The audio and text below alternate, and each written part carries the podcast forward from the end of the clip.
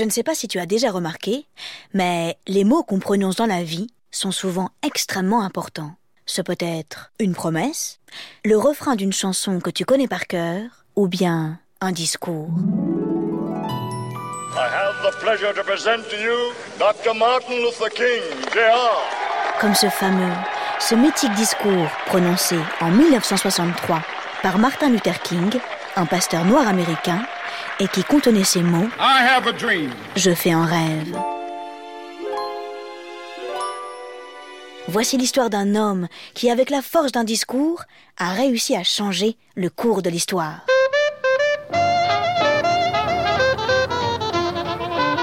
Bienvenue aux États-Unis dans les années 1950. À cette époque, crois-moi, les États-Unis, ouh, c'est un drôle de pays. Il y a plein de choses géniales comme le jazz,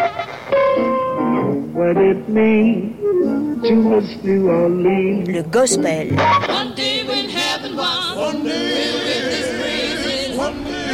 le blues,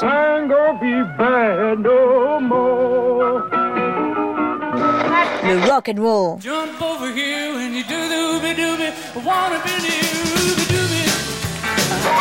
Mais il y a également, dans le sud du pays, une politique terrible et brutale qu'on a appelée la ségrégation. Tiens-toi bien, le principe est horrible. Les Noirs et les Blancs n'avaient pas le droit de vivre ensemble. Pas d'école en commun, pas de mariage mixte, pas même la possibilité de s'asseoir côte à côte dans les restaurants. En théorie, les Noirs et les Blancs étaient égaux, mais dans la réalité, ils ne pouvaient pas du tout faire les mêmes choses.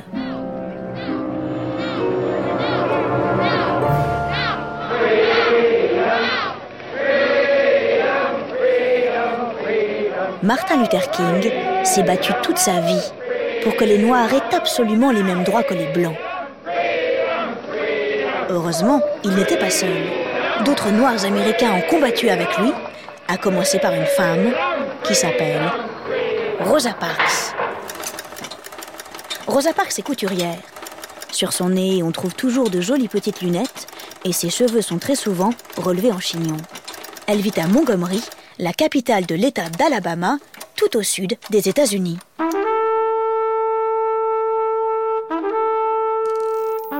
À Montgomery, il y a de grandes maisons blanches avec de hautes colonnes entourées de jolis jardins. En été, le thermomètre grimpe un peu, mais à la tombée de la nuit, lorsque le vent se faufile entre les feuilles, oh, ça fait comme un petit air frais qui vous caresse la joue. Vu comme ça, ça a l'air plutôt chouette. Sauf qu'à l'époque, c'est l'une des villes les plus racistes des États-Unis.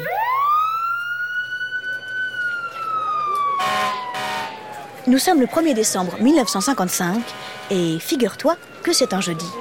Rosa Parks est dans la rue et elle attend son bus. Tiens, remarque Rosa, la nuit est tombée, pourtant il n'est pas tellement tard. Oh, la journée a été longue et j'ai hâte de rentrer. Les ancêtres de Rosa étaient des esclaves. Comme des millions de Noirs américains, ils ont été capturés en Afrique, puis transportés de force en Amérique, où on les a obligés à travailler jusqu'à leur mort dans des grands champs de coton.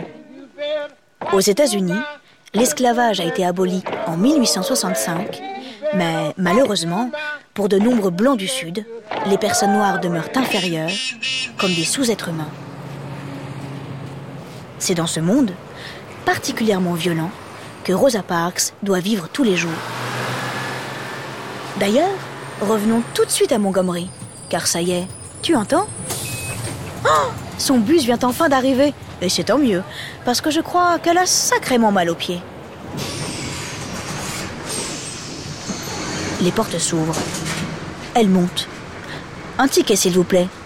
Voici madame. Merci, merci.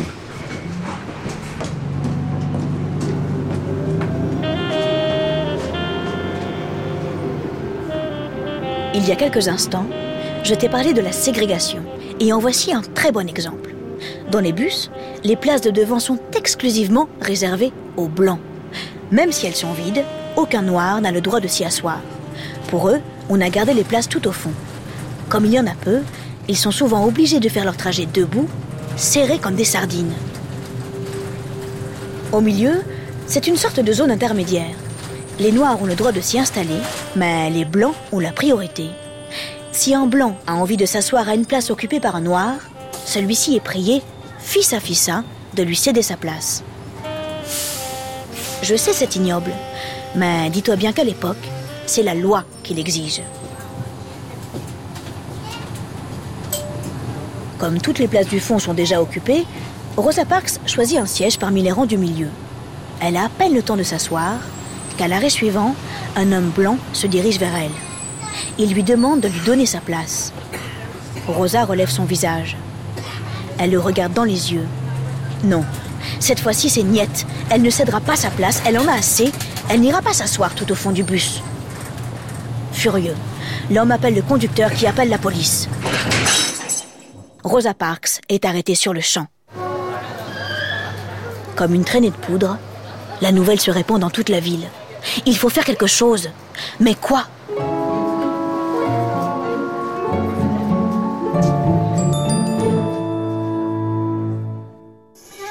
Martin Luther King, lui aussi vit à Montgomery. Tout jeune pasteur, il a fait de brillantes études et il sait très bien parler. Avec d'autres, il a une idée géniale, organiser un boycott des bus. Durant tout le week-end, un même message circule. Pour protester contre l'arrestation de Rosa Parks, il faut arrêter de prendre le bus. Le lundi matin, Martin Luther King est debout dès 6 heures. Il a comme une grosse boule au ventre.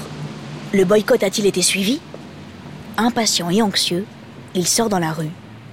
Le froid pique un peu, mais c'est un homme prévoyant. Il a pensé à prendre son cache-nez. Martin croise un premier bus. Il est vide. Passe un deuxième bus, puis un troisième, et un quatrième. Vide, vide, vide, vide. Ils sont tous vides. Le cœur de Martin Luther King bat la chamade. Partout autour de lui, il voit des hommes et des femmes décidés, la tête haute. Ils marchent pour leur dignité, pour la justice, pour l'égalité.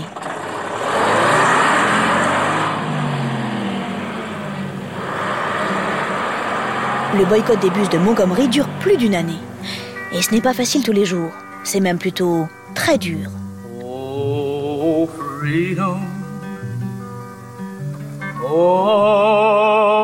Martin Luther King est menacé de mort. Quelqu'un fait exploser sa maison. Heureusement, personne n'a été blessé. Et il est emprisonné plusieurs fois, comme Rosa Parks et d'autres camarades. Before I'd be a slave, I'd be buried in my grave. Go home to my Lord and be free. Le pasteur reste calme et ne se décourage pas. Il explique sans cesse, à la haine, il faut répondre par l'amour. Et toujours il ajoute, la violence engendre la violence. Pour l'arrêter, une seule possibilité, la non-violence.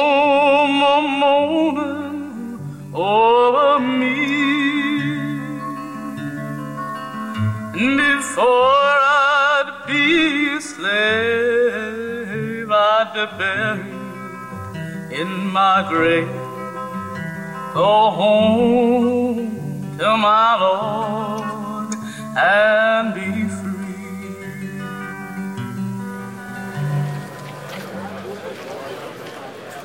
La communauté tient bon.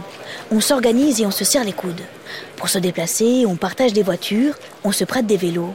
Parfois, il faut marcher pendant des heures, mais cela ne fait rien, on continue.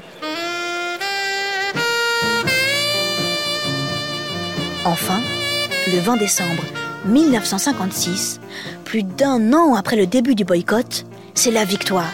La ségrégation dans les bus de Montgomery est interdite. Chacun peut désormais s'asseoir où il le souhaite, peu importe sa couleur de peau. Mais la lutte est loin d'être terminée. Martin Luther King est un combattant. Comme tous les combattants, il combat et surtout, il ne s'arrête pas. Le boycott des bus l'a rendu célèbre dans tout le pays.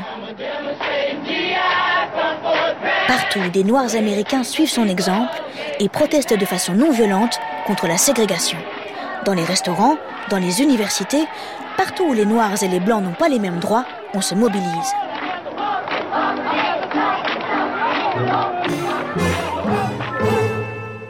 Les années passent et Martin Luther King continue sa lutte pacifiste. Il voyage, donne des conférences, il se rend dans chaque endroit où on a besoin de lui. Et toujours, la police le suit à la trace et ne le lâche pas d'une semelle. Le 28 août 1963, une grande marche est organisée à Washington, la capitale des États-Unis. 250 000 personnes, noires et blanches, arrivent de tout le pays. Tous vont bientôt vivre ce qu'on appelle un moment historique. La marche se termine devant le Lincoln Memorial. C'est une grande statue en l'honneur d'Abraham Lincoln, le président américain qui a aboli l'esclavage. Plusieurs artistes prennent la parole. À la toute fin, Martin Luther King s'approche du micro. Il s'apprête à prononcer son discours le plus célèbre et sans doute aussi l'un des plus beaux jamais entendus. Bien sûr, pour savoir quoi dire, il a tout écrit. Mais à un moment, il se met à improviser. Martin Luther King raconte son rêve, son grand rêve de connaître un jour une Amérique où les Blancs et les Noirs pourront vivre ensemble dans l'amour et la fraternité. I have a dream that my four little children will one day live in a nation where they will not be judged by the color of their skin, but by the content of their character. I have a dream today. Martin Luther King rêve qu'un jour ses quatre jeunes enfants puissent vivre dans un pays où ils ne seront plus jugés sur leur couleur de peau, mais sur la valeur de leur caractère. Avec ce discours, il touche le monde entier. Un an plus tard, en 1964, il reçoit le prix Nobel de la paix.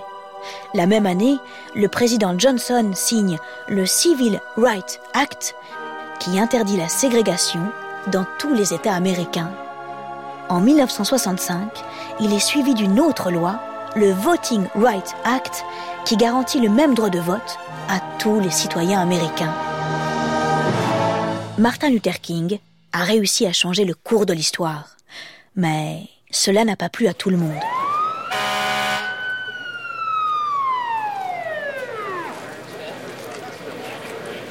Le 4 avril 1968, dans la ville de Memphis, il est assassiné.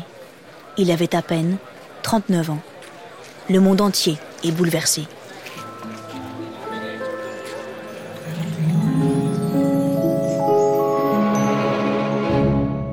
« 41 ans plus tard, les Américains élisent enfin leur premier président noir.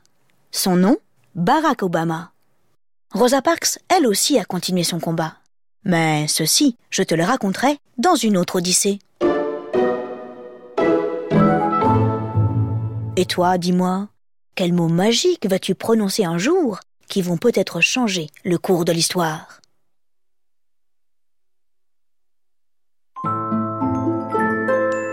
Mais en fait, pourquoi le boycott des bus de Montgomery a-t-il fonctionné?